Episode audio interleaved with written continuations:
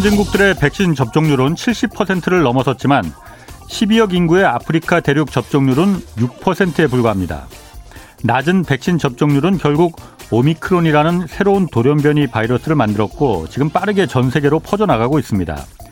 7개월 전 인도에서 이 델타 변이가 발견되면서 전 세계로 퍼져나갈 때도 그때 인도의 백신 접종률은 고작 2.7%였습니다. 과학자들은 인도에서 델타 변이가 발견되기 이전부터 경고해 왔습니다. 전 세계가 이거 공동으로 대응하지 않으면 백신 접종률이 낮은 저개발 국가에서 새로운 돌연변이 바이러스는 반드시 생겨난다. 그러니 전 세계 모두가 안전해지지 않으면 아무도 안전하지 않다라고 말이죠. 세계 백신 생산량의 90%는 주요 선진국 20개국으로 공급됐습니다. 국경 없는 의사회는 바이든 미국 대통령에게 이 나라 돈 10억 달러가 들어간 모더나에 행정 명령을 발동해서라도 이 특허를 풀게 해야 한다 이런 청원까지 냈다고 합니다.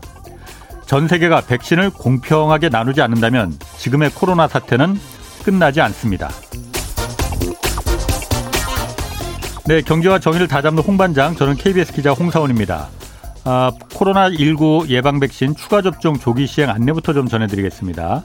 추가 접종 조기 시행 대상자는 다음과 같습니다. 기본 접종 완료 후 2개월 경과된 면역 저하자, 얀센 백신 접종자, 기본 접종 4개월 경과된 60세 이상 요양병원 및 감염 취약시설 대상자, 의료기관 종사자, 기저질환자, 또 기본 접종 5개월 경과된 50대 연령층 우선 접종 직업군으로는 경찰, 소방 등입니다.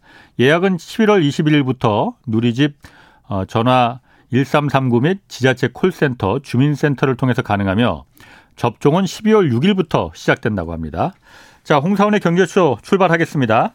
유튜브 오늘도 함께 갑시다.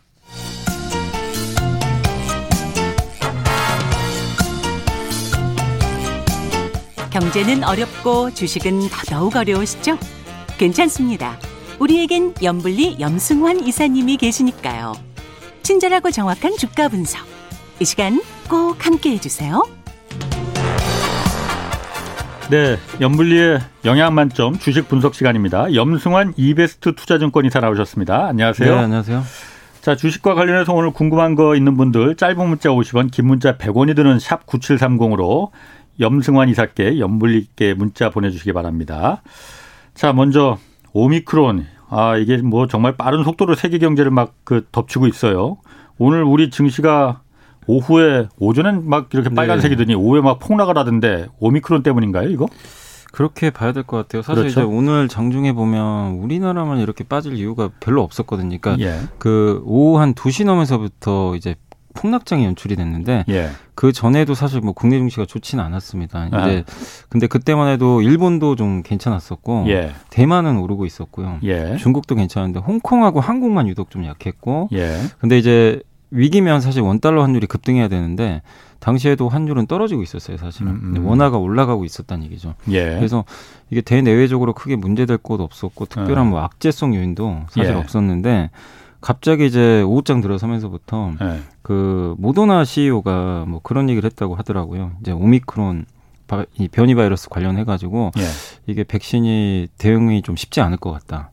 예. 기존 백신이? 네, 기존 백신이. 어. 그리고 또 새로운 백신을 그러니까 여기에 이제 그 적응할 수 있는 그 예. 백신을 만드는데 수개월이 걸릴 것 같다. 예. 이런 발언이 갑자기 이제 외신을 통해서 나온 거예요. 예. 그러니까 이제 증시가 갑자기 그 이제 우리 한국은 아시겠지만 요새 너무 이 심리나 예. 수급이 취약하거든요. 예. 그러니까 조그만 악재가 나와도 그냥 무너지는데 그게 나오면서 이제 2시 이후로 주가가 폭락을 하기 시작했고요. 근데 실제로 이제 나스닥 선물이나 외국 그 미국 선물 지수가 예. 같이 동반해서 빠졌고 네. 일본 증시가 갑자기 급락 반전을 해버렸어요. 예. 그러니까 이제 거기에 이제 시장이 또 반응을 했고 또 우리나라에서 또 뉴스가 나왔던 게 울산의 확진자 음. 두 명이 그 독일하고 네덜란드에서 이제 그 이제 전염이 돼서 들어왔다고 하는데 어. 거기가 또 오미크론 약간 그렇죠. 발생 지역이거든요. 예. 근데 사실 이거는 좀 너무 확대 해석한 거 아닌가 싶기도 하는 게 예. 사실 예. 거기서 입국했다고 무조건 오미크론은 아닌데 예. 시장은 이제 안 좋은 쪽으로 해석을 하는 거죠. 어, 계속 그렇죠. 무조건 예. 이제 워낙 좀 취약한 예. 상황이고 그리고 또 오늘도 뭐 다름없이 기관 투자들의 엄청난 매도가 장중 예. 내내 쏟아졌습니다. 어. 그래서 개인 투자분들이 방어를 하는데 역부족이었고 예. 그 한마디로 한국은 정말 이게 좀 총체적인 지금 난국인 상황인데 어. 뭔가 좀 반전의 카드도 없는 가운데 예. 이런 이제 변이 바이러스 악재가 사실 이게 불확실하잖아요. 예. 사실 좋은 뉴스도 있긴 있었어요. 뭐냐면 화이자의 CEO가 그 예. 뭐라고 했냐면 팍스로비드라고 경구용 치료제 이번에 개발했잖아요. 아, 예. 그래서 예.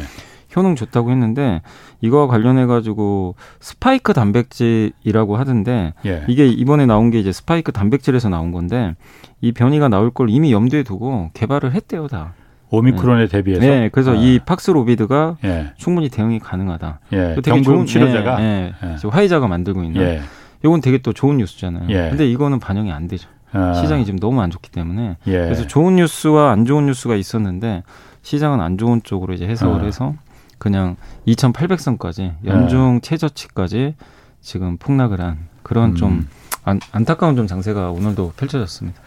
뭐 목소리도 굉장히 좀 그 의기소침해지셨어 지금 그 아니, 기운 좀 내시고 제가 뭐라고 얘기를 못할 것 같아요 지금 상황 네. 자체가 어. 참 어려운 것 같습니다. 이 그 남아공 그 처음에 오미크론이 남아공에서 그 발견됐다라고 네, 하는데 네. 뭐 확실하지는 않아요. 그러니까 그렇죠. 그 인근에서 발견될 네. 수도 있고 그런데 처음 그 환자를 발견한 남아공 남아프리카 공화국 의사가 너무 지금 이게 속도가 빠르니까 퍼지는 네, 속도가 네. 빠르니까 너무 그런데 이게 과한 지금 그 뭐 쉽게 말하면 호들갑을 좀 떨고 음. 있는 것 같다 세계가 네. 왜냐하면 증상이 굉장히 경미하더라 보니까 다른 그 코로나 바이러스에 비해서 변종에 비해서 그러니까 오히려 어, 뭐, 물론 이분의 말을 다 그, 말, 예, 예. 한 2주 정도 그 분석 기간이 걸린다면서요. 네, 2주는 필요하다고 하더라고요. 어, 이걸 분석해서 만약에 이게 오미크론이 막 번지는 속도는 빠른데 음. 증상이 좀 약하면은 오히려 이게 지금 우세종인 그 델타 변이가 우세종이잖아요. 예, 맞습니다. 이거보다 만약 증상이 경미하다면은 차라리 이게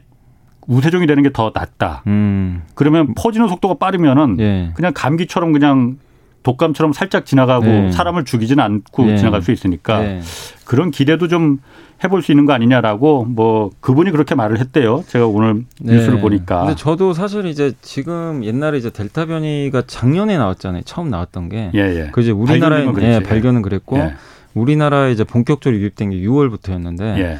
그때 이제 결국 한국도 좀 당시에 좀 난리가 났었잖아요. 예. 한번 이제 큰 홍역을 치렀는데 결국 그런 이제 변이 바이러스에도 불구하고 옛날하고 다른 건 뭐냐면은 이제는 치료제가 많이 나오기 시작하고 있어요. 그렇죠. 경구용도 나오고 예. 셀트리온이 이제 주사제도 예, 이제 예. 승인을 받았고 음. 그 백신도 지금 많이 나오고 있잖아요. 예. 그리고 이제 뭐 물론 이제 변이 바이러스에 대처할지는 좀 두고 봐야 되겠지만 확실히 작년 3월과 작년 델타 변이 처음 나왔을 때는 다른 거는 예. 우리가 방비할 수 있는 뭔가 수단은 있어요. 그렇지. 그때는 예. 아예 없었거든요. 그렇죠. 이 조차. 예, 그래서 너무 좀 이렇게 음. 시장이 좀 위축되는 건 사실이지만 음. 거기에 대해서 너무 막연한 공포감을 저는 가질 필요는 없는 것 같고 그리고 제일 두려워하는 게 이제 사실 그거거든요. 증시 이제 투자하신 분들이 제일 두려워하는 게 이러다 또 셧다운 가는 거 아닌가. 그러니까 모든 아. 봉쇄하는 거 있잖아요. 아. 작년에 그렇게 했었잖아요, 사실은. 작년 3월에도 트럼프 사회적 거리두기부터 예. 시작해서 작년 미국에서도 사실 보시, 뭐 기억하시겠지만 트럼프가 안 한다고 했다가 봉쇄 예. 결국 어쩔 수 없이 그냥 다 닫아버렸잖아요. 예. 그래서 증시가 그냥 정말 어마어마한 아. 폭락장이 나왔는데 지금 그걸 좀 두려워하세요. 근데 예. 일단 오늘 새벽에도 바이든 대통령은 그런 거 없다. 아, 패닉을 해외... 걱정할 정도는 아니다라고 네, 말했어요. 그 언급을 했고 예. 봉쇄 없고 해외여행 입국 뭐 금지 그런 거 없다 예. 언급을 했고 문재인 대통령도 그 얘기를 했잖아요. 예. 뭐 사회적 거리두기를 좀 완화하는 쪽으로 원래 가려고 했잖아요. 음흠. 근데 그거를 속도는 좀 늦춰야 된다. 그러니까 2단계는 좀 홀드한 네. 거로. 근데 예. 그렇다고 다시 옛날로 돌아갈 수는 없다. 예. 예. 유진하겠다. 그러니까 결국엔 경제도 좀 생각을 해야 되기 때문에 그렇죠. 극단적인 어. 그런 공포심을 너무 가질 네. 필요는 없는데 근데 시장은 이제 이제 모르니까요, 사실 이 오미크론에 대해서 아직은 어. 모르니까 어쨌든 계속 공포감을 가지고 있는 것 같아요. 그래서 그 바이든 대통령이 아까 그 말했듯이 네. 패닉할 패닉을 염려할 정도는 아니다라고 얘기했지만은 네. 일각에서 그래도 이 오미크론이 워낙 그 뭐 번지는 속도가 빠르다 네, 보니까 맞습니다. 미국에서 지금 테이퍼링 지금 하고 있는데 이 속도를 좀 늦추는 거 아니냐 이런 음. 얘기도 있어요. 그 가능성이 있습니까? 근데 이런 이제 가능성은 있다고는 보여지는 게 왜냐하면 이제 어제 오늘 새벽에 미국 증시가 급등했잖아요. 그 예. 이유 중에 하나가 이제 시장에서 내년도 금리 인상 확률을 계속 베팅을 하거든요. 예. 근데 그게 내년도에 굉장히 좀그 굉장히 빠른 속도로 금리를 올릴 거라고 예상을 많이 했는데 네. 그 확률이 좀 낮아져 버렸어요. 음흠. 그러다 보니까 이제 미국에서는 좀 내년에 금리 인상이 좀 약간 완만해지지 않을까 예. 이런 기대감이 나오면서 급등을 했는데 근데 이거는 뭐 오늘 사실 파열 연준 의장이 예. 그 청문회가 있어요. 어. 청문회에서 무슨 답변을 할지 모르겠는데 답변서는 이미 나, 이 사전 답변서는 이렇게 준비가 돼 있다는 게 예. 언론을 통해서 나오긴 했는데 뭐라고 했냐면 예. 이대로 발언할지는 제가 모르겠는데 예. 그 고물가가 이제 경제 취약계층에 큰 부담을 준다는 사실을 잘 이해하고 있기 때문에 예. 물가를 차단하기 위해서 우리가 가진 정책 수단을 활용할 것이다. 이건 뭐냐면 약간 뭐 정책 수단이란 예, 뭐그 금리, 금리밖에 예, 없죠. 그러니까 예. 이제 이거랑 별개로 하겠다는 예. 의도로 좀 읽혀지잖아요. 예. 그리고 지금 오미크론에 대해서도 이제 질문을 할 텐데 예. 거기에 대한 사전 답변은 지금 나와 있는 게 뭐냐면 경제 하방 리스크와 물가 불확실성을 높이는 요인이다. 그러니까 이게 예. 경기를 누르는 요인도 맞지만 예. 또 인플레를 유발할 수 있다는 거죠. 공급망에 타격을 줘서 네. 그런 네. 것들을 이제 예의주시해서 그러니까 이게 이것만 들으면은 고용과 물가 안정성이란 두 가지 정책 목표는 고용을 달성하려면 부양을 해야 되고 그러니까 예. 좀 반대니까. 예. 근데 시장에서는 약간 좀 긴축에 또 무게를 두는 것 같아요. 그러니까 원래는 파월 연준 의장이 작년까지만 해도 물가 저 오르는 거 별거 아니다. 네, 네, 맞아요. 고용이 최우선이다 했는데 네. 지금은 둘 다. 예. 아, 일단 고용을 포기한 건 아니지만은 네. 물가가 우선이다. 네, 물가가 그런, 워낙 빨리 네. 오르니까. 그래서 이제 거죠? 시장이 우려하는 거는 이런 상황이 발생하면 예. 약간 좀 긴축을 늦춰도 되는데 예. 이 물가 때문에 그러기도 어려우니까 음. 긴축을 하겠다는 스탠스 같아서 시장이 되게 지금 아직은 아직 우리는 알 수는 없어요. 근데 되게 불안해하는 것 같아요. 오미크론이 네. 어쨌든 이게 얼마나 그그 그 독성이 강하냐 그리고 전염력이 얼마나 되느냐 이거는 한 2주 정도 분석 기간이 필요하다 네, 보니까 네, 그리고 기존의 음. 백신이 이게 막을 수 있느냐 없느냐도 그 네, 2주 뒤에 네. 뭐 나온다고 해요. 네. 그렇지만은 아직 정확히 알 수는 없겠지만은 이 당분간 그럼 2주간이라도 이 혼돈 상황 속에서 뭐 우리나라 그 증시도 마찬가지고 세계 증시도 마찬가지고 네. 어떻게 여기 반응할 좀 예상이 어렵긴 합니다. 네. 아, 근데 이제 될까요? 이게 좀 안타까운 게 뭐냐면 같은 재료잖아요, 사실. 예. 유독 한국만 안 좋아요. 한국만. 그러니까 오늘 미국장은 급등했잖아요. 예, 예 그러니까. 근데 우리나라는 어. 아침에 물론 그걸 반영해서 좋은 출발을 했는데 예. 장중에 사실 그 이 뭐죠 모더나 CEO 발언 전에도 하락하고 있었어요. 예. 미국 시장 아. 상승을 전혀 반영을 못하고 예. 장중에 힘없이 밀려버렸고 예. 또 미국 이제 모더나 CEO 발언이 나오니까 그냥 음. 완전히 오늘 음. 붕괴되는 예. 그런 모습이 나왔기 때문에 한국과 사실은 그러니까 이 재료의 영향은 뭐 비슷할 수 있다고도 좀 볼 수는 있지만 한국 시장만 너무나 좀 취약하게 예. 이 악재를 정말 너무나 급격하게 좀 반영하는 게 아닌가. 예. 그러니까 여러 가지 이유들은 있어요. 한국이 지금 요즘에 유동성도 되게 취약하거든요. 예. 그 이유 중에 하나가 금리를 두 번이나 올려버렸기 때문에 예. 그러니까 미국은 아직 한 번도 안 올렸잖아요. 그렇죠. 근데 한국은 사실 긴축 스탠스거든요. 예, 예. 근데 그러다 보니까 개인들의 자금도 조금씩 최근에 빠져나가기 시작을 예. 했고 물론 비트코인으로 갔다는 얘기도 있는데 실제 은행으로도 많이 넘어갔대요. 예. 예 은행 어. 예금 쪽으로도 어. 불안불안하니까. 예금 금리도 요즘 네, 많이 오르니까. 네. 그러니까 이것도 사실은 좀 악재거든요. 예. 그러니까 예전처럼 그렇지. 이런 위기가 왔을 때막 예. 이제 주식밖에 없다 해서 들어오는 게 아니라 예. 받아줄 이제 주체도 별로 없는 거죠. 어. 그 상황에서 기관은 계속 정리를 하고 있고 예. 어떻게 보면 이번 달에는요 외국인만 샀어요. 외국인들이 어. 주식을 어. 한 2조 5천억 샀거든요. 어. 그러니까 되게 환경은 안 좋은데 좀 의외잖아요. 예, 예. 그러니까. 11월에 되게 안 좋았는데 예. 외국인은 근데 사실 반도체만 산 거죠. 사실 어떻게 보면 반도체가 워낙 좋으니까 아. 지난주에 반도체 좋았잖아요. 예, 예. 네. 그래서 반도체를 사, 샀는데 반도체가 우리나라 경제의 30%니까. 예. 근데 이제 다른 주체들이 굉장히 이제 위축된 상황에서 이런 악재가 나오니까 한국만 너무 좀 안 좋게 반응을 하는데 근데 다만 지금 우리가 보통 이제 지표를 볼 때 PBR 예. 지표를 많이 보거든요. 이제 자산 가치 대비해서 몇 배냐. 청산 가치라고 그러죠. 예, 예. 그 청산 가치가 코스피가 2,800이 한 배예요, 딱. 음. 오늘 2,820까지 왔다 갔거든요. 어. 근데 그 한 배가 깨진다는 건 진짜 위기란 얘기거든요. 예. 근데 우리 경제가 그 정도로 위기라고는 생각은 안 하거든요. 어, 여전히 어. 기업들 돈도 잘 벌고. 그렇죠. 그러니까 예. 이 PBR 한 배가 깨진다는 거는 극도로 우리나라 기업들이 앞으로 역성장하고 네. 그런 걸 반영한 건데 좀 지금의 하락은 한국만 너무 좀 음. 과도했던 음. 것 같아요. 아. 그래서 지금 뭐 미국은 더좀 많이 올랐잖아요. 예, 예. 뭐 조정을 좀 네. 받을 수 있다 하더라도 한국은 좀 너무 선제적으로 받았기 때문에 음. 2,800 물론 깨질 수도 있지만 여기서는 좀 이미 안 좋은 것들은 저는 너무나 좀 과도하게 반응이 됐다. 음. 저는 좀 개인적으로 한국 증시는 그렇게 좀 생각은 하고 있습니다. 아 그러니까 그 PBR 자산 가치 대비 그 주가를 반영하는 게 2,800이 지금 한 배예요, 딱 딱한 배. 그럼 예. 그게 일종의 뭐 마지노선이라고 마지노선 보는 거예요. 예. 그럼 그 아래로 내려가면은 청산 가치보다 못한 거죠. 그러면 굉장히 한국 시장을 나쁘게 그 시장에서 보고 있다는 그 지표. 아예 그냥 한국 시장 자체를 예. 그냥 인정을 안 하는 거죠. 어. 굉장히 지금 뭐볼 예. 필요 없다는 식으로 예. PBR 한 배면 자산 가치를 인정을 못 받는 거예요. 음. 예.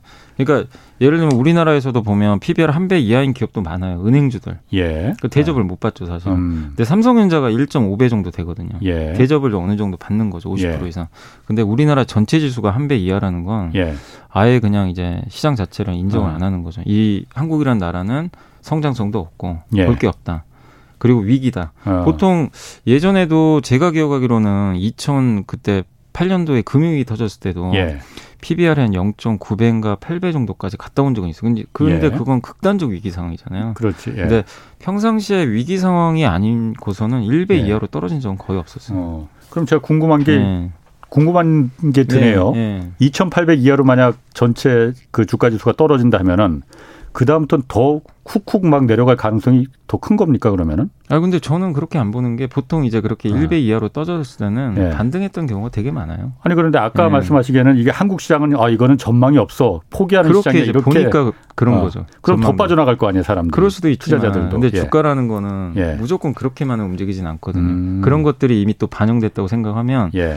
이제 매도 공백 상태가 또 나와요. 예. 그러면서 조그마한 매수에도 또 급반등이 그렇구나. 나오니까 예. 저는 PBR 한 배에선 좀 너무 비관적으로 보실 네. 필요는 없다. 그렇게 좀 알겠습니다. 뭐 예. 거기까지 내려가지는 내려가면 안 되겠죠. 네. 어.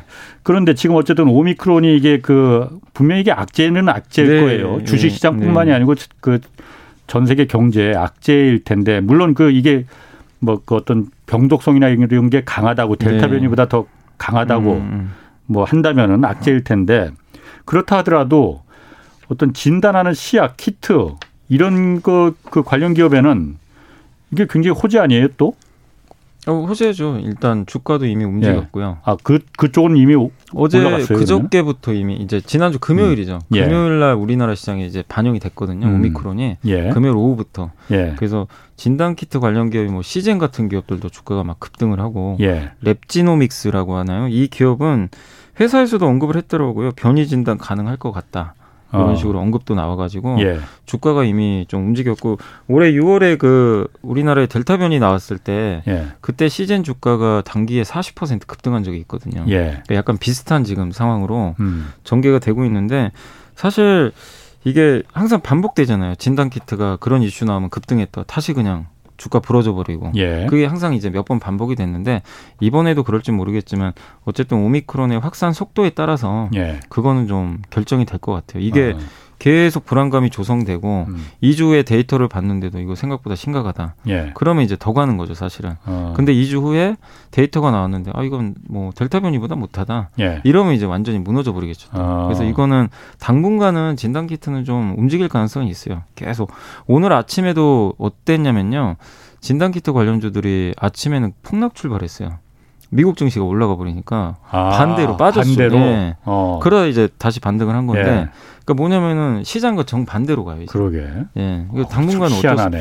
시장이 왜냐하면 오미크론의 영향을 받기 예. 때문에 오미크론의 수혜를 받는 기업은 그냥 급등해버리고. 그러게요. 근데 그건 극소수니까. 아. 예. 그럼 그 백신 같은 경우도 지금 뭐 아직 뭐 오미크론 분석이 끝나지는 않았지만은 네. 오미크론을 이걸 그 예방할 수 있는지 면역이 있는지 없는지 아직 모르는 거잖아요. 아직은 모릅니다.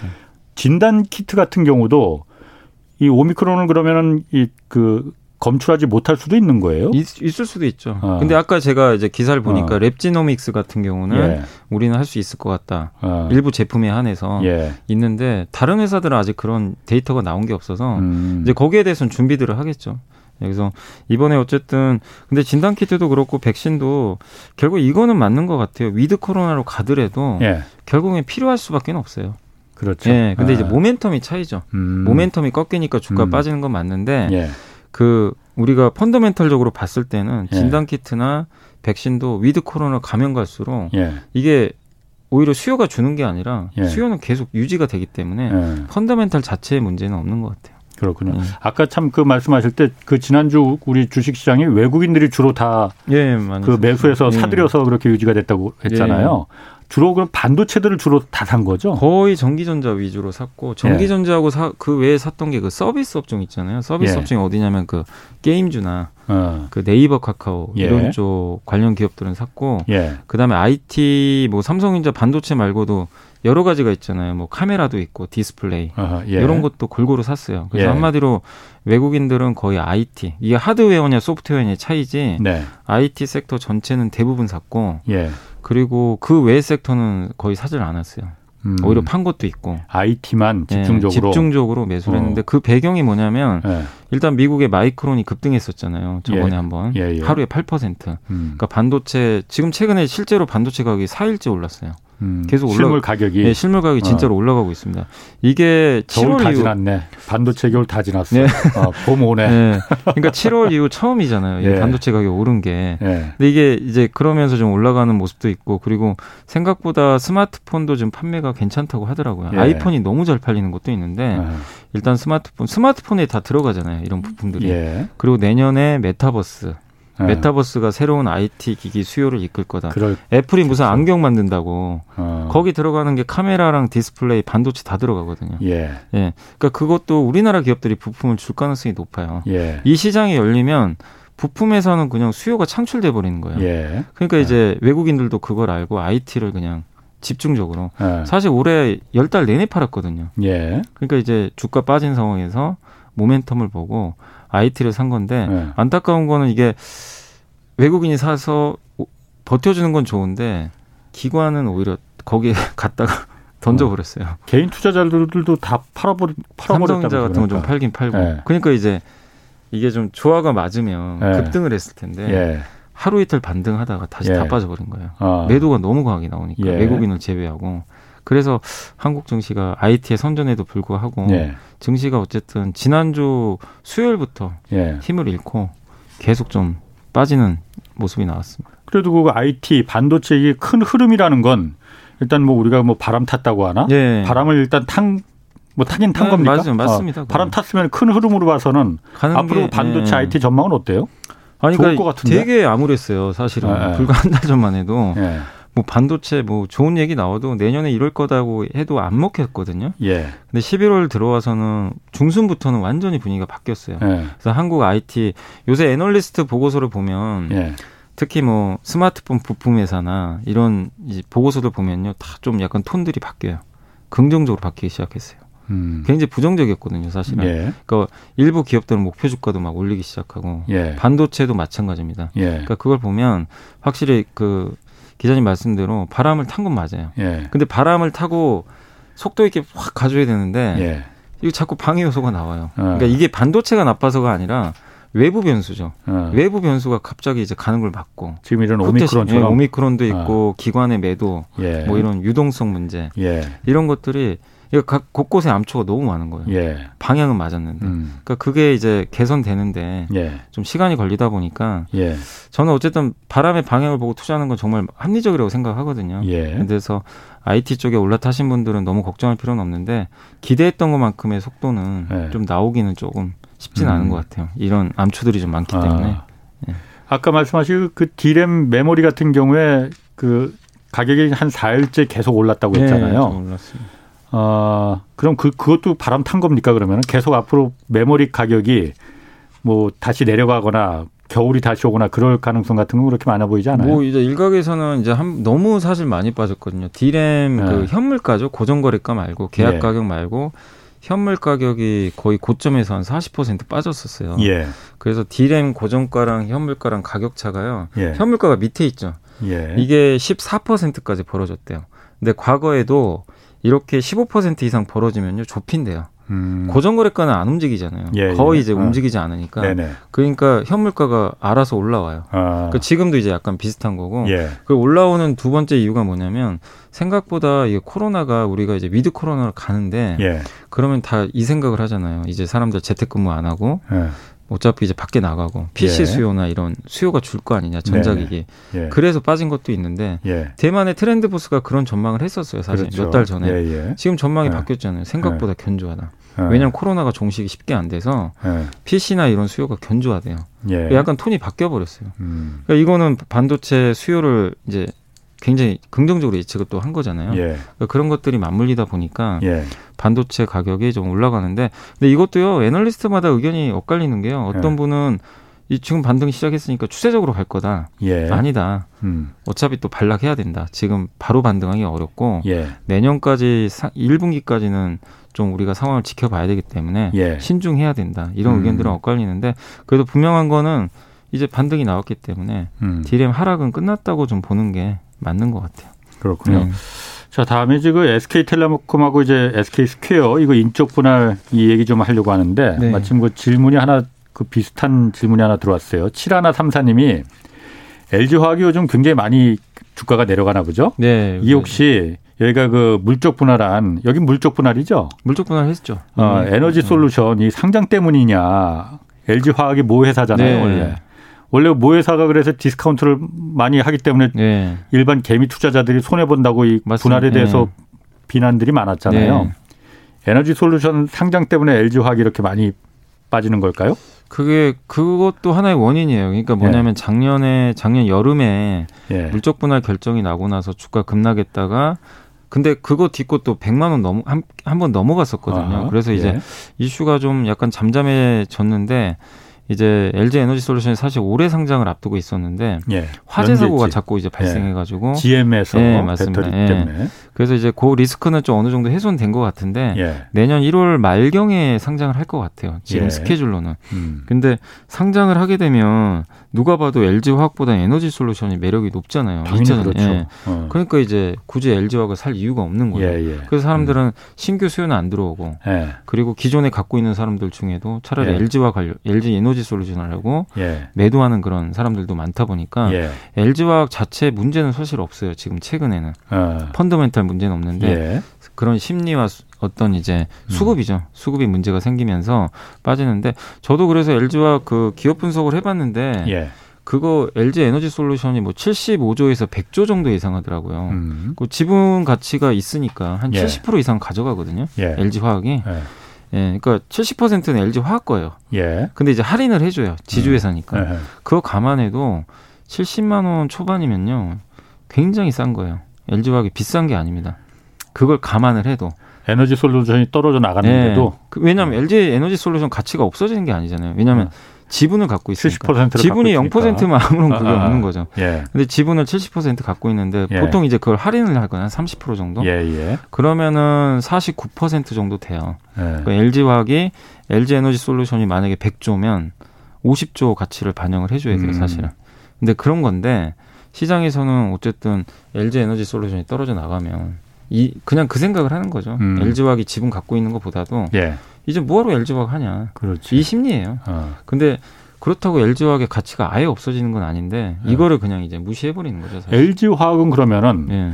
그 에너지 배터리 부분은 이제 그 그렇게 이제 독립시키고 네, 독립시키는 남아 있는 건 그럼 주력 사업이 뭐가 있어요? 화학 있죠, 석유화. 석유화. 석유화학은 사실 인정을 잘 안 해주잖아요. 예. 사이클 산업이니까. 그렇지. 그게 있고, 근데 그것도 가치가 꽤 크거든요. 예. 그리고 LG 화학이 좀 다른 회사랑 다른 점이 배터리 소재를 직접 해요.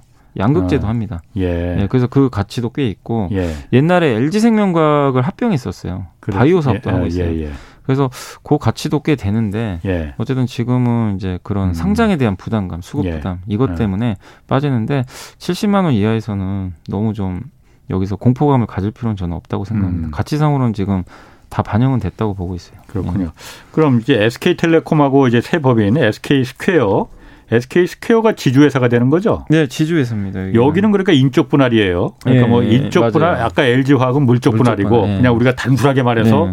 물적 분할은 좀 개인 투자자들한테 더 손해가 가는 거. 안 좋죠. 어, 안 인적 분할은 그래도 이쪽에 주식을 같이 분할하는 주식 네, 좀 가지, 예, 받으니까 예, 맞습니다. 좀덜 나쁜 거. 네. 일주 어떤 데서 호재라고도 해요. 개인 투자자들한테. 아니 인적 분할했던 기업들의 주가가 대부분 괜찮았었어요. 아, 예. 여기는 그러면 그 두 회사는 분할했는데 좀 시장 분위기는 어떻습니까? 사실 어제는 그러니까 어. 제만 기준으로 놓고 말씀드릴게요. 예, 어제는 예. 만약에 이 주식들을 갖고 계셨다면, 그러니까 이게 기준 주가가 6만 1,900원이에요. 어디가? 그러니까 둘 다. 둘 다. 둘다 이제 음. 이제 분할을 하잖아요.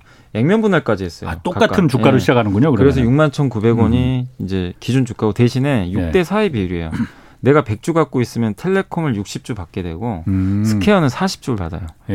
근데 그렇게 되는 구조고 예. 스퀘어가 이제 좀 더 적게 받는 거죠. 예. 근데 만약에 내가 이 주식을 한 주씩 들고 있었다면 예. 어제 종가 기준으로 봤을 때는 두 개 합치면 12만 3,800원이 될 거 아니에요. 둘 6만 1,900원 곱하기 2를 하면. 예. 근데 어제 두 개를 합친 종가가 얼마냐면 13만 예. 3,900원입니다. 그러니까 어제는 어. 그냥 내가 안 팔았으면 예. 이익이었죠. 예. 그 전보다 올라간 어. 거예요, 사실은. 예. 근데 오늘은 주가가 폭락을 했어요. SK 스퀘어도 한 10% 빠지고. 어. 그래서 오늘은 만약에 그냥 그대로 갖고 있었으면 예. 그 기준 주가보다는 빠져버렸어요. 그 아래로. 예. 어. 그 물론 이제 오늘은 시장이 좀 안 좋아서 예. 그런 것도 있는데 근데 뭐 결론적으로는 어쨌든 SK텔레콤은 기준 주가 지금 밑에 있고 예. SK 스퀘어는 그래도 위에 있거든요. 예. 스퀘어가 좀 저평가돼 있다는 분석이 좀 많았어요. 음, 음. 상대적으로. 예. 왜냐하면 SK텔레콤은 통신사다 보니까 그렇지. 배당 매력은 너무 좋아요. 예. 배당을 한 5% 이상 주거든요. 예. 근데 성장성은 좀 떨어지잖아요. 그렇죠. 근데 SK 스퀘어를 예. 왜 높게 평가하냐면 자회사들이 좋은 게 되게 많잖아요. 하이닉스, 예. 티맵 모빌리티, 예. 예. 이제 그다음에 콘텐츠 웨이브라고 웨이브랑 OTT 있잖아요. 아, 그것도 예, 좀 일부 아, 있고 음. 거기다가 11번가 갖고 있고 원스토어 음. 이런 기업들이 이제 나중에 다 상장할 건데 이런 것들에 대한 가치를 되게 높게 주더라고요. 그래서 음. 스퀘어는 좀 매력 있다. 스퀘어를 이렇게 증권사 제가 보고서를 보니까 예. 대부분 8만 원 이상 적정 주가로 봐요. 적정 주가. 예. 근데 어제 찍었었어요, 실제로. 아, 예. 예. 근데 이제 아. 오늘은 6만 원대까지 밀렸지만 예. 적정 가치는 8만 원대로 보고 있어서 지금 주가는 굉장히 저평가돼 있고 예. 그리고 텔레콤도 대부분 좀 긍정적으로 보는 게 성장성 없어도 이 정도 배당이 어디냐. 예. 5, 6%는 주니까. 음. 그래서 텔레콤도 기본적으로 보유하는 게 낫다. 음. 이런 의견들이 좀 굉장히 지배적이라서 예. 갖고 계시는 분이라면 뭐 둘다 예. 갖고 계신 분도 많겠지만 예. 지금 상황에서 뭐 매도 액션을 취하는 것보다는 음. 갖고 있는 게 맞고 다만 SK 스퀘어는 변동성이 되게 크거든요. 근데 예. 혹시라도 뭐 8, 9만 원 간다면 그 정도는 적정 주가로 보더라고요. 음. 그러니까 만약에 줄인다면 그 정도 선에서 줄이는 게좀 음. 맞지 않나 음. 이렇게 좀 생각은 하고 있습니다. 제가 지금 언뜻 그냥 음. 그 궁금한 그 부분이 생기는 게 네. SK는 그러면 SK텔레콤은 왜 인적 분할을 했어요? 그 대주주 입장에서 봤을 때는 물적 분할을 해야만이 자기가 갖고 가는 몫이 더 커질 것 같은데 음. 착한 기업이라서 그런가? 아니요, 아니요. 그게 아니라 예. 보통 이제 인적 분할하는 경우는요 지주사 예. 전환할 때예요. 지주사. 음. 예. SK 스퀘어 지주사잖아요. 근데 예. LG화학은 지주사는 아니에요. 그렇지. 사업회사인데. 예, 예. 근데, 근데 물적 분할을 예. 하는 이유 중에 하나가 예. 그 이제 요거를 물적 분할해서 자회사로 떼어내면 예. 투자 유치를 받을 받기가 좀 쉽다고 하더라고요. 음. 상장시킬 때 돈이 많이 들어오잖아요. 예, 예. 근데 네. 그렇게 했을 때 또 대주주가 자기 지분율도 유지를 할 수 있고 그러니까 대주주한테 사실 절대적으로 유리해요. 그래서 이제 많은 소액주주분들이 굉장히 화를 내시는 거죠. 예. 왜냐하면 내가 받아간 몫은 없는데 예. 대주주는 그렇죠. 다 챙겨가고 예. 거기다가 LG 에너지 솔루션 투자 받아서 성장하면 예. 나 내가 그거 몫을 향유해야 되는데 나는 절반밖에 향유를 못 하는 거예요. 사실 예, 어떻게 예. 보면. 음. 그러니까 LG화학이 그대로 사업부를 갖고 있으면 100%잖아요. 그렇지. 예. 근데 아까 말씀드린 대로 상장을 하면 50%밖에 반영이 안 돼요. 예. 왜냐하면 70%는 30%는 이제 상장하면서 할인, 그 할인을 그러니까 그 주식 수가 늘어나니까 예, 희석이 되는 거고 네. 거기에 또 30% 할인 들어가니까. 그러니까 나는 LG화학을 갖고 있는데 에너지 솔루션 가치를 나는 50%만 그렇지. 반영하게 되니까 예. 그게 이제 음. 굉장히 피해를 보는 거죠. 예. 근데 인적 분할은 사실은 이제 지주 회사로 떨어져 나가기 위해서 분할을 하는 건데 예. 그거는 개인 투자분들한테는 전혀 피해가 안 어. 가는 게 둘 다 가져가니까 어. 내가 선택만 하면 되거든요. 어. 그러니까 왜 SK는 인적 분할을 했을까 거기를? 그러니까 지주회사 지, 주회사가 되기 네, 위해서 지주회사는 아, 인적 분할을 해요. 지주회사는 그럼 물, 적 분할로는 못 거의 안 합니다. 예. 왜 그럴까? 제가 알기로는 네. 거의 안 하는 걸로 알고 있어요. 특별한 이유는 없어요? 그러니까 인적 분할을 하게 되면 예. 여기 그 요 SK 텔레콤하고 스퀘어가 있잖아요. 예. 여기서 이제 이제 따로 떨어져 나가는데 예. 이 나중에 유상증자를 하게 돼요. 각각 예. 나눠가지고 그러니까 이 지분도 갖고 있어요 사실은. 예, SK 텔레콤도 지분 일부 SK 스퀘어가 갖게 되는데. 그 20%인가 30% 이상 지분을 확보해야 되거든요. 예. 그래서 요거를 바로 유상증자를 해가지고 하는 거고 굳이 이거 간단하잖아요. 두 개를 딱 따로 따로 떼낸 다음에 SK텔레콤이 예. SK 그러니까 SK 스퀘어가 이 지분을 나중에 유증통해서 확보하면 되거든요. 어. 되게 간단해요. 예. 그러니까 어려운 건 아닌데 물적 분할을 하게 되면 또 상장도 해야 되고 음. 굉장히 복잡해집니다. 되게. 예. 예. 그렇기 음. 때문에 일단은 인적 분할을 예, 선호하는 음. 걸로 저는 알고 있습니다. 그 분할된 그럼 SK 스퀘어가 그 처음 첫 투자처로 딱 두 개 기업을 낙점했다고 해요. 그 코빗하고 온마인드 여기가 블록체인하고 메타버스 관련 기업이라면서요? 네. 좀 어떤 회사입니까? 처음 들어보는 회사인데. 이게 그 네. 코빗이란 기업이 네. 지금 암호화폐 거래소거든요. 그래서 예. 국내에서는 한 4대 그 가상자산 거래소로 좀 꼽힌다고 하더라고요. 예, 예. 그래서 지금 요게 이제 요즘에 워낙 비트코인 거래도 많고 하다 보니까 예. 거래 대금이 정말 지금 코스피를 능가할 정도로 엄청나거든요. 어. 그러니까 이제 요 회사를 만약에 지분을 인수 지금 이제 35% 인수한다 그랬잖아요. 예. 그럼 SK 스퀘어 입장에서는 만약에 암호화폐 거래가 지금처럼 계속 활성화되면 예. 지분법 평가액이 계속 들어와요. 어. 돈이 그냥 그대로 이제 꽂히는 거죠, 사실은. 예. SK 스퀘어에. 예. 그래서 그런 목적으로 좀 들어왔던 것 같고. 예. 그리고 요게 사실 넥슨의 관계사라고 하더라고요. 예. 음. 코빗이란 기업이. 네. 그래서 SK 스퀘어는 일단 여기 이제 2대 주주로 올라서게 돼서 실적도 실적인데 또 가상화폐 거래소다 보니까 예. 메타버스하고 블록체인하고 연결하기가 또 되게 좋거든요. SK 음, 그렇죠. 지금 스퀘어가 그렇죠. 예. 하려는 사업 중에 하나도 이제 그 메타버스 사업을 계속 추진을 하는 것 같아요. 예. 그래서 이번에 또 회사 중에 하나 뭐 온마인드라는 카카오 계열사 음. 요걸 인수했다고 하는데 이게 디지털 휴먼 제작 업체 야. 요새 보면 광고에서도 가상 인간이 나와가지고 아, 광고하는 거 보셨어요? 아, 저도 봤는데 네. 그게 진짜 사람 완전 사람이던데 네, 완전히 거의 비슷합니다. 아, 저도 가상 인간이라면서요? 네. 이제 그런 걸 만드는 업체거든요. 네. 그러니까 한마디로 메타버스 사업을 하는데 메타버스에서 거래되는 재화는 보통 가상화폐로 거래가 많이 되거든요. 그렇겠죠. 그러니까 이거랑 연결하겠다는 것 같아요. 코빗 지분까지 확보해서 돈도 벌지만 요거 요 사업과 음. 연결고리가 있잖아요. 예. 그래서 그 목적으로 SK 스퀘어가 좀 인수를 하는 게 아닌가. 아. 그래서 다들 놀랬죠. 대기업이 가상화폐 거래소를 인수한다고 하니까 음. 놀라긴 했는데 SK 어쨌든 스퀘어의 방향성은 이쪽 메타버스네. 음, 메타버스 가상 세계 예. 쪽으로 일단 사업을 확대해 가지고 예. 한번 좀 기업 가치를 키워 보겠다. 음. 이런 좀 의도가 좀 다분히 있는 것 같습니다. 옛날에 그 SK에 했었던 그, 아, 그 이름을 까먹었네. 그 페이스북 비슷한 거 있잖아요. 왜그 싸이월드, 아, 싸이월드, 네, 싸이월드. 어, 그 제2의 싸이월드로 그러면은 기획하고 있을지도 모르겠네요. 그럴 수도 있죠. 뭐 아. SK텔레콤 그룹 측에서는 계속 네. 이쪽 노력은 하고 있는 거로 지금 알려져 있어요. 그렇죠. 네.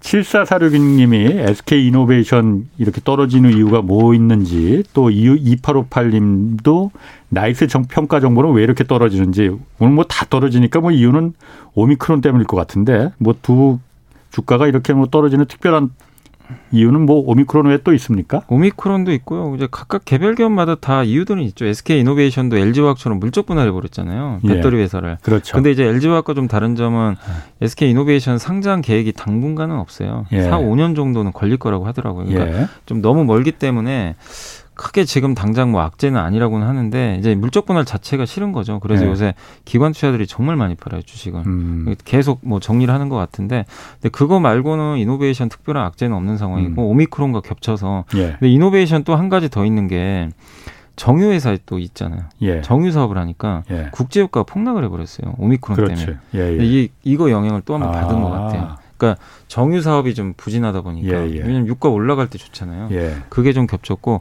나이스 평가 정보는 신용 평가하는 회사인데 예. 정부가 대출 규제하잖아요, 계속. 예. 그러면 아무리 대출 수요가 줄겠죠. 신평사라는 게 은행한테 이제 그, 개인들 그렇죠. 신용 정보를 주잖아요. 근데 예, 대출이 많이 일어나면 돈을 많이 벌 거 아니에요. 그걸 줄인다고 하니까 위축되는 거죠. 아. 예.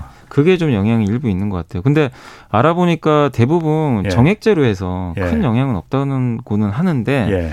뭐 사람들 심리가 그런 거죠. 음. 이, 이쪽 시장 줄면 나이스 평가 정보도 좀 안 좋은 거 아니냐. 음. 근데 이제 뭐 한 가지 좀 그래도 긍정적인 건 뭐냐면 내일부터 마이데이터 사업이 시작이 돼요. 마이데이터, 마이데이터 이제 시범 서비스 사업이 예. 그러니까 간단히만 설명드리면 마이데이터 서비스는 내가 만약에 내 데이터를 예를 들면 이제 내가 KBS 홈페이지에 가입을 했어요. 예. 그럼 KBS에 내 정보가 들어가 있잖아요. 예. 뭐 저 개인 정보 쓰잖아요. 예, 예. 그래서 너 KBS에서 나오는 뭐 각종 뭐 내가 매체를 활용한다거나 예. 예. 이럴 때 이제 뭐 아니면 댓글도 달 수도 있는 거고 예. KBS 뭐 내 게시판에다가 그럼 KBS가 내 데이터를 갖고 있잖아요. 예. 예전엔 그랬거든요. 그걸로 이제 끝인데 이 데이터를 내가 뭐 가져와서 뭐 남한테 넘겨주거나 그런 거못 하거든요. 그렇지. 예. 어. 근데 마이데 이거 예를 든 거예요. 예. 마이데이터 사업이 내일부터 시작이 되면 시범 예. 서비스가 되면 한 어떤 플랫폼 업체가 있잖아요. 예. 플랫폼 업체한테 내가 요청을 할 수 있어요. 플랫 데이터 플랫폼 업체인데 음. 거기다 예를 들면 얘기를 해요. 뭐 예를 들면 음. 나이스 평가 정보 같은데 예. 저 KBS 정보 내 개인 정보 들어가 있는데 예. 그거 빼다가 저 뭐 다른 방송국에 줘라. 어. 이것도 가능해요. 어. 중간에 그러니까 내가 데이터를 내가 예. 가지고 갈 수가 있어요. 어. 옛날엔 그게 어려웠거든요. 예. 회사가 이쪽에 갖고 있으니까. 그, 이거를 예, 예. 중간에서 예. 플랫폼과 내가 같이 해가지고 요 데이터를 이쪽으로 넘겨버릴 수가 있어요. 마음대로 어. 활용할 수 있다는 거죠. 예. 그게 이제 마이데이터 사업에. 근데 그러면 그 데이터가 나의 금융 정보일 수도 있고 되게 많잖아요. 예예. 그런 데이터들을 활용해서 예를 들면은 뭐 금융 쪽이면 예. 보험, 어, 이 사람 성향을 보니까 이런 보험이 어울릴 것 같다. 예. 보험 상품을 추천해 줄 수도 음, 있는 거고 음. 대출 상품을 추천할 수도 있는 데이터가 거고. 돈이니까 예. 아. 그걸 할 수 있는 거예요. 근데 그 마이데이터는 그, 어디서 하는 거예요, 그러면? 마이데이터는 사업자가 되게 많아요. 아. 정부에서 허가를 해준 사업자들이 있어요. 아, 그 마이데이터라는 그 사업명인데 예, 그 사업을 여러 기업들이 그러면 그걸 예, 이제 하겠다고 거죠. 달라붙은 예, 거군요. 그걸 이제 면허를 준 거죠. 아. 그리고 앞으로 더 줄 것 같긴 한데 예. 업체마다 다르긴 한데 그러면 이제 그 회사들은 이런 플랫폼 사업을 전개할 수가 있기 때문에 예. 그러니까 데이터 주권이 개인한테 가는데 예. 그 옆에서 이제 플랫폼이 도와주는 역할을 하는 거죠. 예. 뿌려주는 역할. 음. 그래서 나이스 평가 정보 같은 회사가 이제 그런 역할을 또 할 수가 있기 때문에 예. 그런 면에서는 긍정적인데 본업인이 이제 대출이 좀 줄지 않을까. 예. 대출 음. 이런 평가하는 게 네네. 그래서 좀 빠졌던 것 같아요. 그렇군요. 예. 자 그리고 그 철강 업체들 그 4분기에 역대급 호실적 나왔다는데 그런데도 주가는 계속 뒷걸음 뒷걸음질 하고 있다고 예. 해요. 이유가 뭡니까? 이게 이제 어. 뭐냐면 그 피크아웃이죠. 내년에 아. 떨어질 것 같다. 그러니까 올해 이미 도달했다. 예. 아. 그러니까 이게 역설적으로 참 이러면 기업들도 돈 벌기 싫을 것 같은데 왜냐면요.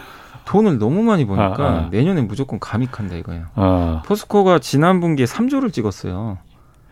그러니까 이게 그러니까 매출, 분기 영업이익 영업이익이 3조를 아. 찍었거든요. 거의 예. 뭐 역대 최대급인데 예. 이게 오히려 이게 독이 돼 버린 거예요. 음. 이거보다 더 좋긴 힘들다. 그 논리가 이제 있어가지고 그 실적 발표할 때가 34만 원 정도 했는데 지금 26만 원까지 빠져버렸어요. 예. 그러니까 이제 음. 이해가 안 가는 거죠. 아니 예. 이런 좋은 실적에도 내년에 안 좋다고 그래서 어, 어. 주가 이렇게 폭락을 하니까 예. 주주분들도 허탈하신데 그렇게 이제 덫을 씌워버린 거죠. 그리고 예. 중국의 부동산 경기가 안 좋잖아요. 그렇죠. 중국 아. 부동산에 많이 들어가잖아요. 이 철강이. 철강이. 실제로 예. 중국 부동산은 요즘에 조금 중국 정부가 규제 조금씩 풀고 있어요. 대출도 좀 늘려주고 있고. 네. 그럼 내년엔 수요가 조, 좋을 수 있는데, 근데 과거 왜 이렇게 철강이나 화학 쪽에 대해서 실적 좋으면 자꾸 파냐면 예. 좋으면 증설을 해버려요. 음. 업황이 좋으면 돈 많으니까 예, 증설해서 예. 더 늘려버리고 공급 과잉 오고 이게 예. 항상 반복됐어요. 네. 좋을 때 파는 게 공식인데 저는 이제는 그렇게 하면 안 된다고 저는 개인적으로 보는 게 옛날에 중국 회사들이 그걸 많이 했거든요. 음. 좋으면 증설해서 물량 늘려서 자기네가 1등 해버리고 예. 중국 회사들이 막 1등 하잖아요. 철강 예, 예, 점유율도. 예. 근데 이제는 그걸 못해요. 중국 정부가 생산을 줄여버리라고 예. 강제적으로. 음.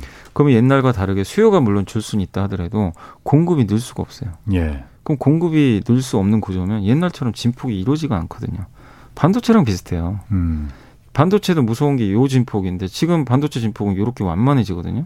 반도 진폭이 컸는데 좀, 예, 좀 완만해지고 있잖아요. 공급을 많이 안 늘리니까. 예, 예. 철강도 지금 똑같아요. 최대 예. 생산국이 중국이잖아요. 예. 중국에서 정부가 하지 말라고 하잖아요. 예. 수출도 하지만 생산도 줄여라. 근데 그거는 안 보고 그냥 수요가 내년에 빠지니까 안 좋다. 이 논리거든요, 사실. 아. 그러니까 저는 그렇게 생각한다면 공급이 옛날과 다른데 예. 왜 옛날 잣대로만 이렇게 해석을 하냐 이거죠. 음. 전 그게 좀 이해가 안 가긴 하는데 예. 근데 지금도 시장 그렇게 봐요 그냥. 예. 시장이 맞을 수도 일단 있지만. 수요가 적으니까는 무조건 이거는 네. 안 좋다 이렇게 거기다 이거죠. 어차피 또 공급 늘 거 아니냐. 약간 예. 이런 논리인데 근데 예. 중국은 지금 늘릴 수는 없어요. 이게 과거랑 다른 점이잖아요. 그 환경 문제 때문에 그런 건가요? 예, 환경도 있고. 예. 그래서 결국 이제 줄 텐데. 그래서 지금 포스코가 PER이라 그러죠. PER이 예. 3배밖에 안 되거든요. 음, 배당 수익이 얼마나 예. 고평가됐느냐, 예. 저평가됐느냐. 그러면 지금 PER 3배라는 얘기는 뭐냐면 지금 포스코로 3년 사면 예. 3년 후에 원금을 회수한다는 얘기예요. 음. 3년 후에. 3년 후에나 내가 천만 원 투자하면 어. 3년 후에 천만 원이 돼 있다는 얘기, 회수를 예. 한다는 얘기죠. 예. 그 정도로 지금 엄청나게 싸다는 얘기인데 예. 배당도 5% 나오고요. 예. 예. 근데 시장은 이제 피크아웃 그 음. 이제 논리로 예. 계속 지금 철강주를 안 좋게 보는 것 같아서 주주분들은 좀 답답할 수밖에 없는 상황인 음. 것 같아요. 그렇군요. 네. 자 그리고 또 하나 그, 그 국내 그 대형 공조업체 중에 한원 시스템이라는 데가 네, 있어요. 예. 여기가 그런데 일본 기업한테 지금 인수 될 거라고 뭐 기사가 나왔다고 해요. 네. 일본 일본 전산 여기가 아마 일본 일본 전산 모터 분야 뭐 세계 1위 기업이라고 네, 하던데 뭐 두 회사 다 이름이 낯설어서 그런데 네. 어 어떤 회사들입니까 여기가? 그러니까 일본 전산이라고 이름은 이제 니덱이라고 불러요. 니덱 예. 니덱이라는 회사인데 세계 이제 모터 시장에서는 거의 점유율 1위 업체고 예. 그 우리 PC에 하드 디스크 장착돼 있잖아요. 예. 뭐 지금도 하드 많이 쓰잖아요. 하드 예. 디스크 HDD 거기에 이제 들어가는 모터 있어요. 하드 디스크 아, 돌아가잖아요. 예, 예. 그 모터. 모터 세계 1등 기업이에요. 아, 원래 거기서 전 출발을 했고 예. 이 모터가 거기만 쓰이는 게 아니잖아요. 뭐 가전 제품에도 들어가고 그렇죠. 많이 들어가죠. 예. 근데 이 회사가 2010년 이후부터 전기차 예. 이쪽 모터 시장에 진출해 가지고 예. 여기 비중은 늘리고 있어요. 전기차는 엔진이 없으니까 모터로 가잖아요. 그러니까 전기차에서 가장 중요한 게 지금 모터니까 배터리랑. 네. 그래서 그쪽에서 세계적인 이제 그 점유율을 높이면서 올라가고 있는 기업이고 일본에서는 지금 시가총액이 11등 정도 한다고 합니다. 네. 우리나라 돈으로는 80조 정도 되는 것 어. 같아요. 아니 그런데 모터하는 데랑 한원이라는 데는 이 공조 네, 에어컨 네, 공조고 이런 데라면서 무슨 관계가 있다고? 그러니까 한원 시스템은 세계 2위의 공, 예. 공조 시스템 자동차용. 예. 그러니까 자동차의 그 공조 시스템이 그 냉난방 기능하는 거잖아요. 히터. 예. 예, 예. 에어컨. 예. 근데 그 엔진열로 이용을 하잖아요. 보통 이 내연 기관은. 그렇죠. 근데 배터 이 2차전 전기차는 없어요. 예. 그게 없기 때문에 자체적으로 공조를 넣어줘야 돼요. 그냥 예. 이 부품 예. 자체를 예. 엔지니어를 이용할 수 없기 때문에. 근데 이게 왜 중요하냐면은 전장 부품은 열 관리를 잘해야 되거든요. 이게 예. 열 받으면요 폭발 사고가 나요. 음. 특히 배터리도요. 예. 특히 너무 춥거나 뜨거우면 배터리 예. 효율이 확 떨어져 버립니다. 음, 그러니까 그렇죠. 주행 거리 500km에도요. 예. 날씨가 너무 추우면요. 300km밖에 못 가요. 맞아요. 그러니까 이걸 아. 유지를 해줘야 돼요. 어. 그거를 하는 게 열 관리를 해주는 게. 아, 그래서 공조 기술이 예, 공조예요. 예. 근데 이 회사가 세계 2등이에요. 아. 시가총액도 굉장히 커요. 한원 시스템이라는 데가. 네, 세계적인 어. 기업입니다, 진짜. 어. 그래서 지금 이제 매물이 나왔는데 예. 사모펀드가 갖고 있었거든요. 그래서 이걸 이제 매물 아 이게 아마 한국 타이어 기업도 갖고 있을 까 한국 타이어 계열사가 예. 갖고 있는 걸로 알고 있는데 이번에 이제 매각을 하기로 결정을 해서 원매자를 구하는데 예. 이게 너무 비싸요, 사실은. 얼마나 되는데? 이게 그 지금 시가총액이 한 6조 정도 되는 걸로 알고 있는데 어. 매각가는 뭐 7조, 8조 얘기가 나와요. 어, 그러니까 이제 어. 굉장히 좀 이거 인수하기가 좀 부담스럽잖아요. 예, 그러니까 예. 이제 자꾸 하려다가 틀어지고. 예. 근데 이거는 근데 인수 초읽기라고 했는데 오늘 전자공신 나왔어요. 뭐라고 예. 했냐면 아직 결정된 건 없다. 어. 그러니까 뭐 추진 중이다 뭐 이런 음. 식으로는 돼 있는데 어떤 것도 결정된 건 없기 때문에 예. 투자하신 분들이 좀 주의하실 건 회사에서 정확하게 계약서를 써야 돼요. 음, 그때까지는 음, 그렇죠. 어느 것도 확정된 건 네. 없으니까 투자 주의하시되 그만큼 한온 시스템은 이렇게 인수하고 싶은 회사는 되게 많아요. 음. 공조가 핵심이고 그러게. 그리고 왜 일본 이, 이 니덱이 왜 인수하려고 하냐면요. 전기차 부품 사업 하잖아요. 음. 근데 중국의 폭스콘 아시죠? 애플 예, 예. 예. 그 아이폰 만들어 예. 이 회사랑 이제 조인트 벤처를 맺었어요. 전기차 사업하려고. 일본 니덱 전산 예. 일본 전산이 일본 전산이 예, 중국 그 아. 대만의 폭스콘하고 음. 이제 조인트 벤처를 맺어가지고 전기차 사업 같이 하자. 그런데 그 공조 기술이 필요하기 때문에 네. 한원을 갖다 인수하는 거다. 인수해서 만약에 하면 네. 전기차 만들 수가 있죠. 그러면은 네. 그런 뭐 어떤 그 어쨌든 이게 세계 2위의 기술력을 갖고 있다고 하는데 한원 네. 시스템이라는 데가 일본 기업에 매각하는 게 저거 그래도 되나 이런 우려가 좀 들거든요. 그거 실제로 그래서 어. 기사도 나와 있고요. 이게 어. 왜냐하면 특히 이제 이 회사가 한우 시스템이 네. 수소차 관련된 원천 기술도 있대요. 아. 이게 공조가 수소차에도 들어가요. 예, 예. 다, 다 필요하잖아요, 사실은. 아, 아. 근데 이 기술을 보유 중이라서 해외 매각을 하려면 예. 산업통상자원부 승인을 받아야 된대요. 음. 그러니까 만약에 정부에서 야 안 돼. 예. 일본에 못 넣는 거 이거는 못 하는 거죠. 그럼 안 되는 거네. 예. 그러니까 이건 정부의 허락이 필요한 사업이라서 예. 매각이 좀 쉽지는 않을 것 같다. 어. 이런 여론도 일부 있긴 있습니다. 그래요? 예. 그 수소차하고 그 공조하고 무슨 관련이 있을까? 왜냐하면 예. 수소도요. 예. 수소차도요. 그 안에 연료 전지가 있잖아요. 예, 예. 그러니까 뭐라고 불리냐면 수소 연료 전기차라 그래요. 그렇지. 그러니까 예, 예. 배터리로 가는 거예요. 아, 예, 예. 배터리로 가는데 우리 일반적인 음. 전기차는 충전을 해서 가는 거고 예. 그 연료 전지는 뭐냐면 그 안에 연료 전지를 넣어가지고 그 연료 전지에서 나, 그 수소를 이용해서 연료 전지를 해서 전기를 만드는 전기를 만드는 거죠. 예, 예. 그러니까 그렇죠. 전기예요, 둘 다. 알겠습니다. 그렇기 때문에 똑같이 들어갑니다. 예, 알겠습니다. 아, 오늘 말씀 감사합니다. 네, 지금까지 감사합니다. 염승환 이베스트 투자증권이사 함께했습니다. 고맙습니다. 네, 감사합니다. 자, 오늘 여기까지 하겠습니다. 저는 내일 다시 찾아뵙겠고요. 지금까지 경제와 정의를 다잡는 홍반장 홍사원의 경제쇼였습니다.